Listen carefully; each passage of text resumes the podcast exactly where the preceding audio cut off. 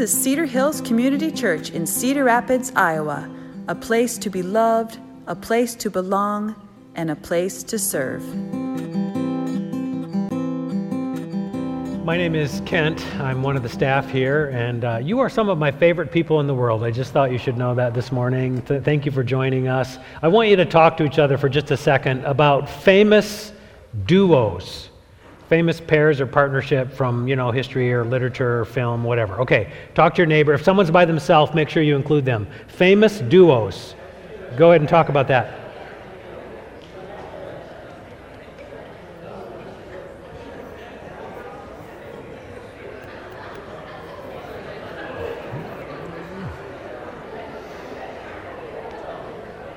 Okay, some of you have thought of some. Are you willing to share, shout out a few famous Batman and Robin? Awesome. Who? Samson and Delilah. Good. Way to be spiritual on it. Sonny and Cher. Abbott and Costello. Yep, okay, I've got a couple of others. See, it, some of these depend on your generation if you get them or not, but Starsky and Bert and all right, good. Someone had that one. Fred Astaire and. All right, good. Fred Flintstone and. All right. Beavis and. Okay, good. Peanut butter and. Okay, great. Okay, there are some famous biblical duos Adam and. Cain and. David and. Jonah and. The whale. Okay, all right. All this to get us to the new series. We are going to be studying the book of Jonah for the next four weeks. We're going to spend about a week on each chapter, and we're going to discover that the story is not about Jonah and the whale. It's about something completely different.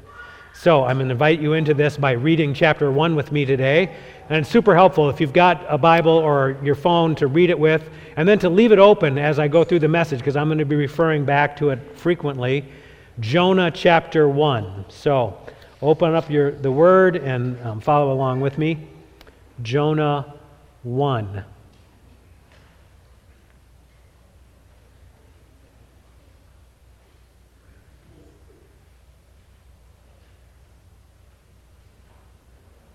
Okay, before we read this together, um, I want to pray this prayer for you. The Lord be with you.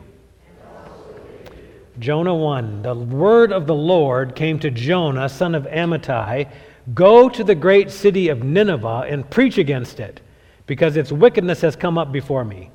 But Jonah ran away from the Lord and headed for Tarshish. He went down to Joppa, where he found a ship bound for that port.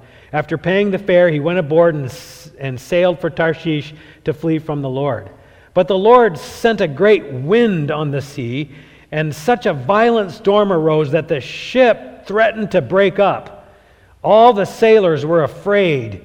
Each cried out to his own God, and they threw the cargo into the sea to lighten the ship. But Jonah had gone below deck where he lay down and fell into a deep sleep. The captain went to him and said, How can you sleep? Get up, call on your God. Maybe he will take notice of us so that we will not perish. Then the sailors said to each other, Come, let us cast lots to find out who is responsible for this calamity. So they cast lots, and the lot fell on Jonah. So they asked him, Tell us, who is responsible for making all of this trouble for us? What kind of work do you do? Where do you come from? What is your country? From what people are you? And Jonah answered, I am a Hebrew, and I fear the Lord the God of heaven, who made the sea and the dry land. This terrified them, and they asked, What have you done? They knew that he was running away from the Lord because he had already told them so. The sea was getting rougher and rougher, so they asked him, What should we do to make the sea calm down for us? Jonah said, Pick me up and throw me into the sea, and it will become calm. I know that it is my fault and that this great storm has come upon you. Instead, the men did their best to row back to land, but they could not, for the sea grew even wilder than before.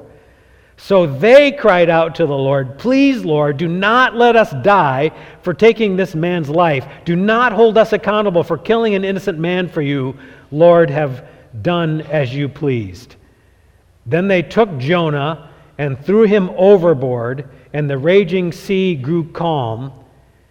At this, the men greatly feared the Lord, and they offered a sacrifice to the Lord and made vows to him. This is God's word, and it's true, and we can rely on it.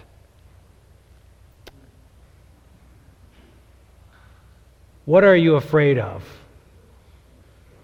I want you to turn to your neighbor right now and mention a couple things that scare you. Okay?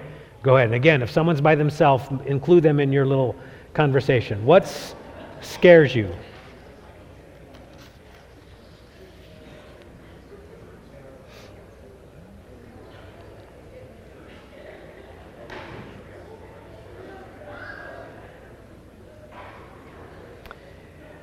Okay, according to surveys, the top fear for most people is public speaking. To have to stand up in front of a group. The number two fear for most people, death. So the comedian Jerry Seinfeld once commented on this, and I was shocked to hear in the first service someone actually knew the quote before I gave it. But what he said was this Does that mean for the average person, if you go to a funeral, you're better off in the casket than giving the eulogy? Okay, so our fears don't necessarily make sense. I also discovered in the first service that there was someone here who is deathly afraid of sharks, so much so that they have difficulty even going into a swimming pool. So our fears don't always make a lot of sense, do they? But it does seem like we have a lot of fears, and we need to name that. And we need to actually recognize that fear is a gift. Fear is given to us to respond when there's something that's dangerous, if something is threatening. And there's actually a process wired into our bodies that helps us respond to a calamity or a disaster so that our bodies, when we are frightened, are flooded with adrenaline and endorphins, things like that, that make us prepared to react, which leads to another famous duo. If you're flooded with these chemicals, what are your two com- most common reactions? Either fight or flight, right? So, this is part of how we're wired, and it protects us in the short term. If we're afraid for a short period of time, we're wired for this. But we are not wired for long term fear. We're not longer to hold fear within us for a long period of time in this heightened state because it actually is destructive to us as individuals and as a community to live like that, which is kind of difficult nowadays because it seems like many of us are li- living in a kind of constant state of fear. That we're always, currently at least, ready for the next catastrophe, the next crisis, the next emergency, the next problem to come upon us. There's this kind of heightened sense of awareness. Fear is on the rise. And we could blame a lot of different reasons for this. Maybe you mentioned some of these when you named your fears, but you know, COVID, pandemic stuff creates fear, government corruption or government ineffectiveness, illnesses, um, threats to the environment, loss of income, fear of the unknown, fear of the future, fear of those who are different than us, fear of people who are culturally or politically different than us, or having to have a conversation with people who are different than us. There's a lot of fears that are driving so that it feels like we're living in this heightened state of fear right now. One social commentator that I read this week described our state of fear this way. He said, Boomers are afraid of getting old Millennials are afraid that they are not special, and Gen Z is afraid of everything. Now, maybe we're all starting to move in that direction where it seems like we're constantly in a state of fear. So, what we want to do over the next four weeks is we want to like explore that. What are these fears we're having, and what can we do about that? And we're going to do it by digging into one fear that hardly ever gets mentioned by anyone the fear of the Lord. And we're going to discover that actually the fear of the Lord is essential to drive out all of our other fears. That if we don't have a proper fear of the Lord, then, then we got a problem. And all these other fears may be stemming from a lack of fear of the Lord. So, our text for this is going to be the story of Jonah, which is a story that's way bigger than just Jonah and the whale. And we're going to do uh, the first chapter today. So, as we look into Jonah 1, uh, just a couple of quick background things. First of all, Jonah was living and wrote these things about 750 years before Christ. So, we're a long time ago. It was written in a time when God's people were facing a, a difficulty. And when that happened, God sent a word to a prophet or to a leader to help God's people out of that. And Jonah actually received two words from God. The first one is much less famous than this one. The first one is described in 2 Kings chapter 14 verse 25. In the midst of this crisis, God's people are described this way. The affliction of Israel was bitter. They were facing such a difficult time that God's people were afraid. And God saw this fear. He saw this bitter moment in the history of people. And so he sent a word to Jonah. And the word was, Tell the people that I'm going to save them. I'm going to rescue them from this time. And so Jonah gave that word to the people. And then God kept his promise. So the people were saved. So Jonah was a hero. This is the first time the word of the Lord came to Jonah. The second time God used Jonah is this more familiar story, which is described in these four chapters of Jonah. And it starts by saying this The word of the Lord came to Jonah. This is exactly what happened to him the first time. The word of the Lord came to him. And this time God said, Go to the great city Nineveh and preach against them, because its wickedness has come up before me. Now, Nineveh was the capital of the nation of Assyria. And if, if anyone's a student of history, you'll know this about the Assyrians. They were ruthless people, they were savage people. They were notorious for their wickedness. Now, they weren't the only ones throughout history who've been famous for this, but they were infamous for this. The favorite pursuit of the Assyrian kings was this the favorite of all the things they could do, their favorite thing was go to war. They liked to go after everybody else who was their neighbors. The Assyrian people applauded them for doing this. They were merciless, they loved to go to war. And the Assyrian army was savage. And we have historical records of the kinds of things they did, like impaling their enemies on stakes, chopping off body parts, murdering children, raping women, burning cities. This is the kind of thing they loved to do. They lived for this. And because of this savage cruelty of this pagan nation, the, the people of God hated the Assyrians. They hated them. And the word of the Lord, which was rare in those days, comes to Jonah with this message Jonah, go to them. Go to Nineveh, go to the Assyrians, and preach against them.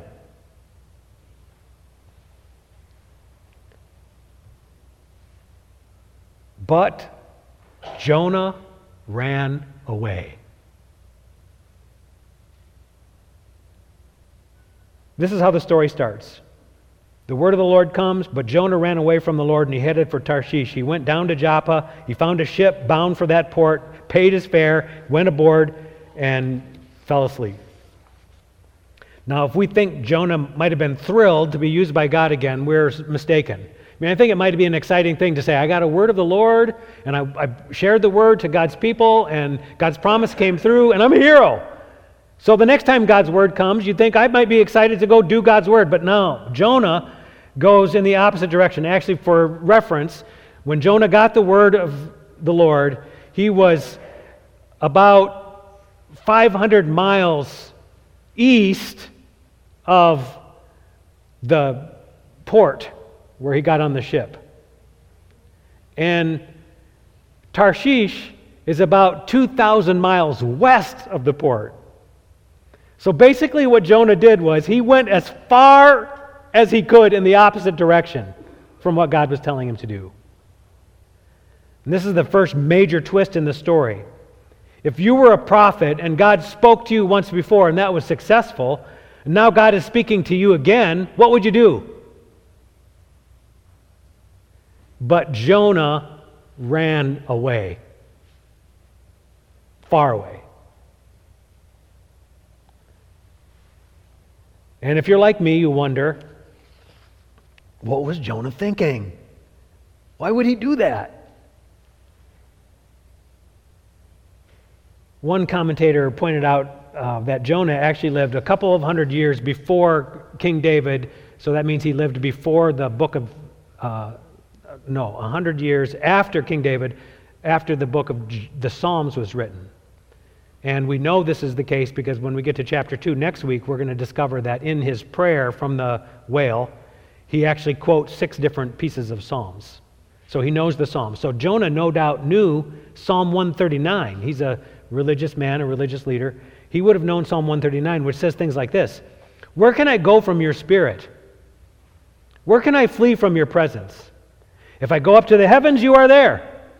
If I make my bed in the depths, you are there. If I rise on the wings of the dawn, if I settle on the far side of the sea, even there your hand will guide me. Your right hand will hold me. If I say, Surely the darkness will hide me, and the light becomes night around me, even the darkness will not be dark to you.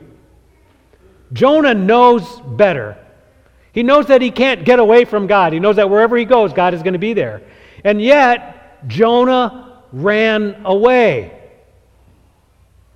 And actually, it says he, what he was really fleeing was he was fleeing the presence of the Lord, which is a, a fascinating concept throughout Scripture. That there's times when God's people are drawn to the presence of the Lord, and these are usually described as special places where God is uh, thought to be more active and more real to the people.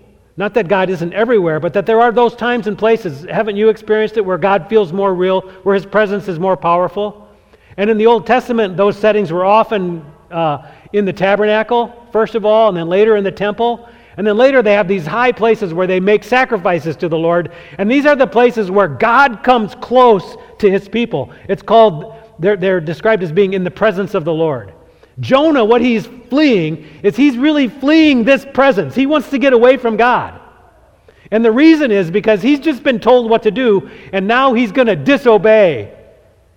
He's going to do his own plan. He's going to go his own direction, make his own path. He's not going to Nineveh. And as soon as he makes that decision, what, is, what happens within him? I don't want to be near God. I don't want to be near the things of God. I don't want to be near the people of God. I'm not following God. I'm going to flee from his presence. I think that's really what's going on in this description about Jonah trying to get away. He's trying to get as far away as he can from the place where he thinks he's going to have to face God. Isn't this what we do when we disobey God? When we don't follow his plan? If I know I'm going to disobey God, I don't want to be near his presence. I don't want to be near his people. I don't want to be near anything that reminds me of God. This is what Jonah is trying to do. And after Jonah decides to disobey, the story is very clear about what happens to him next. He travels in one direction. I'm going to read the highlights of this, see if you can figure out what direction he goes. Jonah went down to Joppa he went down to the ship. He went down inside the ship. What direction is Jonah going? This story is very big on ups and downs and direction, what's going on. The wickedness of the people goes up to God. God says, I want you to go there. And instead of Jonah going to do what God says, he goes down, down, down, down. This whole story, the first chapter, is Jonah headed down. And it ends with him getting thrown over the edge of the ship. And it says he, he plummets to the depth of the sea. When we disobey God, we try to run from him. It's, it's happened ever since Adam and Eve. I'm going to flee God's presence. And when we choose to flee God's presence, there's only one direction you can go down, down, down.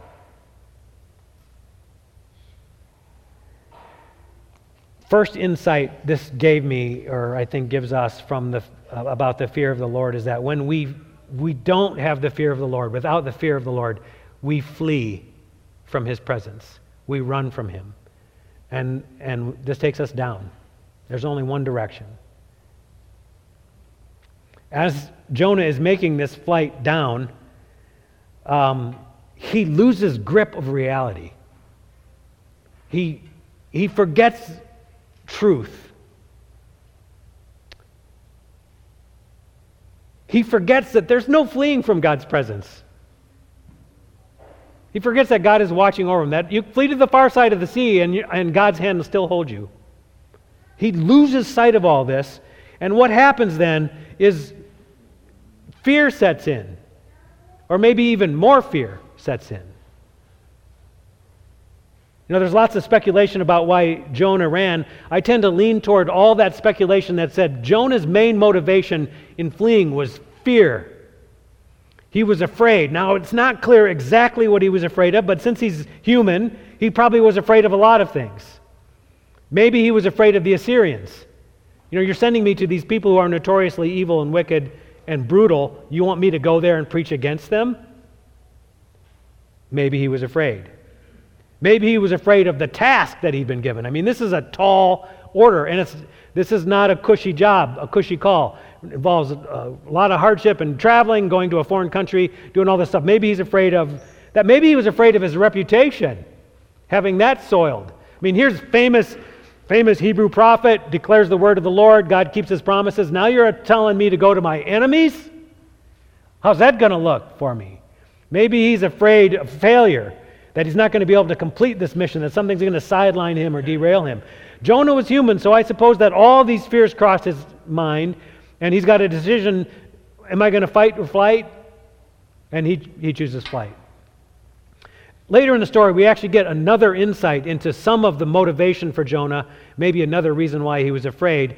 This is sneak peek ahead, Jonah 4, chapter 2 after God spares the Ninevites, Jonah cries out to God, Oh Lord, was not this what I said when I was still in my own country? Therefore I fled to Tarshish, for I knew that you were gracious and merciful, slow to anger and abounding in love, one who relents from doing harm. Jonah saying, I knew you were the kind of God who was going to forgive these people. I think Jonah was afraid at the beginning that God was going to be true to his word and true to his character, that he was going to spare these people, and Jonah thinks they don't deserve to be spared. He doesn't want his enemy saved. He's afraid of seeing his enemy saved. If they're saved, what does that mean about him and his salvation? He thought he earned his salvation. God will save them. God will save anybody. I think there's a lot of fear in Jonah, and this leads him to flee. But he's deluded in his fear, and so even though he runs as far as he can in the opposite direction, God does not let him off the hook. Next verse 4 But the Lord threw a great wind on the sea, and such a violent storm arose that the ship threatened to break up. All the sailors were afraid, and each one cried out to his own God, and then they threw the cargo into the sea to lighten the ship. This is filled with twists, but the next twist is the Lord threw this great wind. And the sailors recognize uh, something's going on here. Um, this has got our attention, but it doesn't get Jonah's attention. Verse 5 But Jonah had gone below deck and he'd laid down and he fell into a deep sleep. So the captain has to go find him and says, How can you sleep? How can you sleep at a time like this? We're all about to die. We have all cried out to our own God, so now you cry out to your God. Maybe he'll hear us and we won't perish. But the other sailors are maybe piecing together some parts of this puzzle, and they're starting to wonder what's going on here. So they want to get to the bottom of it, and they cast lots to find out who was responsible. And the lot fell on Jonah. So now they got a scapegoat. So they pulled Jonah aside and they said to him, Tell us why this is happening to us. Tell us who is responsible for this, who's making this trouble. Tell us what kind of work you do. Tell us where you came from and where is your country and from what people you are. Tell us what you have done to make this happen. And Jonah's answer, verse 9, is classic. He says, I'm a Hebrew and I fear the Lord. Now, there's sometimes when you're reading scripture and it's okay to laugh. I laugh when I hear this statement from Jonah. Yeah, I'm a Hebrew. I'm, a, I'm one of God's chosen, and I fear the Lord. And that is, can you call BS on scripture? You can call BS on Jonah? Um, if he feared the Lord, he wouldn't be on this boat right now. If he feared this boat, he'd be in Nineveh. He doesn't fear the Lord. He's not acting like he fears the Lord. This is comical, and it's another one of the twists. The, jo- the, the sailors call him on that. And now they start to demonstrate something that Jonah lacks. They start to demonstrate fear of the Lord. They want to hear a word from the Lord. They want to hear God say, What is God going to do about this? Is God going to spare them? Is God going to rescue them or save them? Is God going to do something about Jonah? These pagans, who Jonah no doubt thought had no right to be saved by God, are now becoming very devout they want to hear from God. And in amazing twist, they start to understand the truth of the situation, which Jonah did not. So, the, the second point about the fear of the Lord from this passage is that the fear of the Lord reveals truth.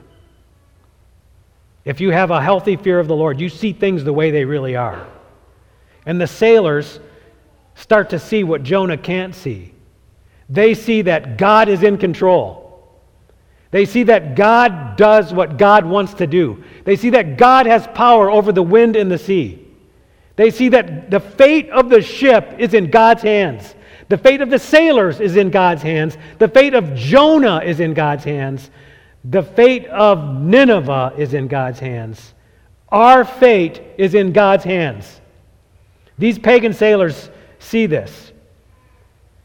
The sea was getting rougher and rougher, so they asked, What should we do to make the sea calm down? And Jonah says, Pick me up and throw me into the sea, and it will become calm. I know that it's my fault that this great storm has come upon you. But instead, the men did their best to row back to the land, and they could not do it because the sea grew wilder. So then they cried out to the Lord. This is a reversal. They didn't cry out to their own gods again, they cried out to Jonah's God.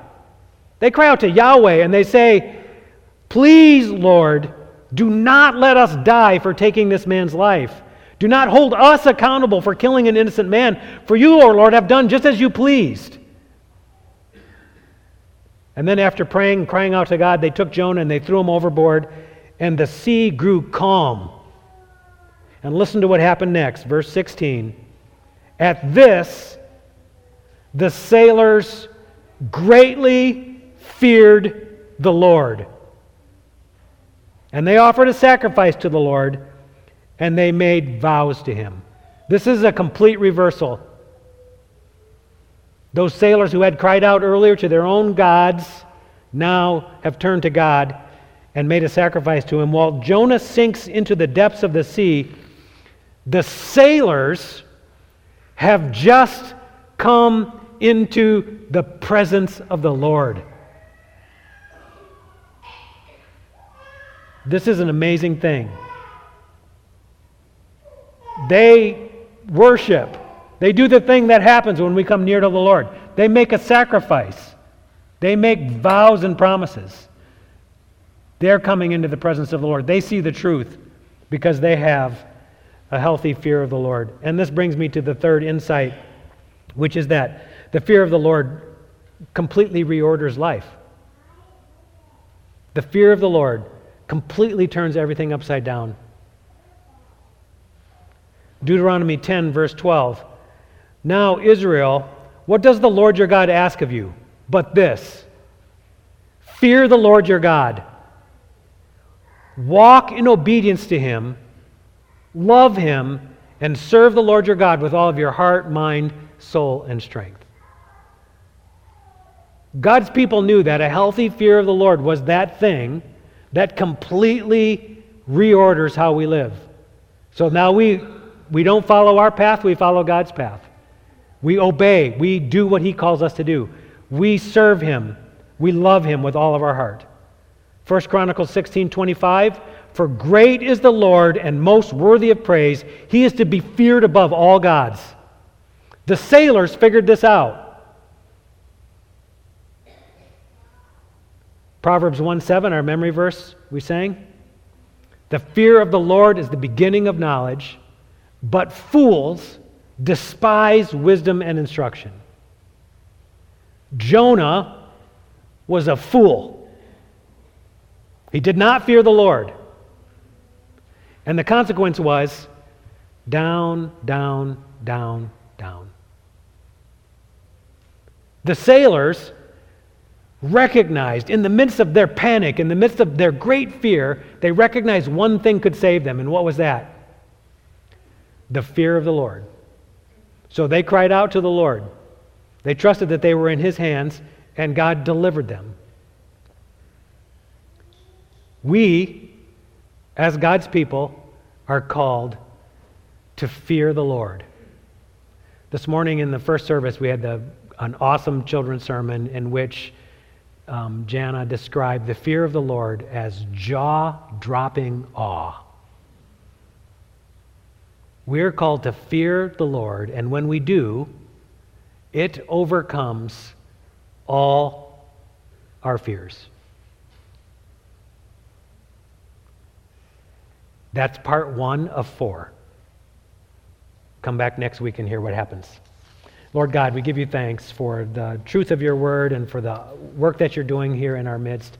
Thank you that you spend, send your Holy Spirit upon us to guide us and to uh, strengthen us to follow you, to, to give us a fear of the Lord. And we ask that you'll help us to live in that, and we will praise you in Jesus' name. Amen. Thank you for joining us. If you would like to support the ministry of Cedar Hills, visit www.cedarhillscr.org.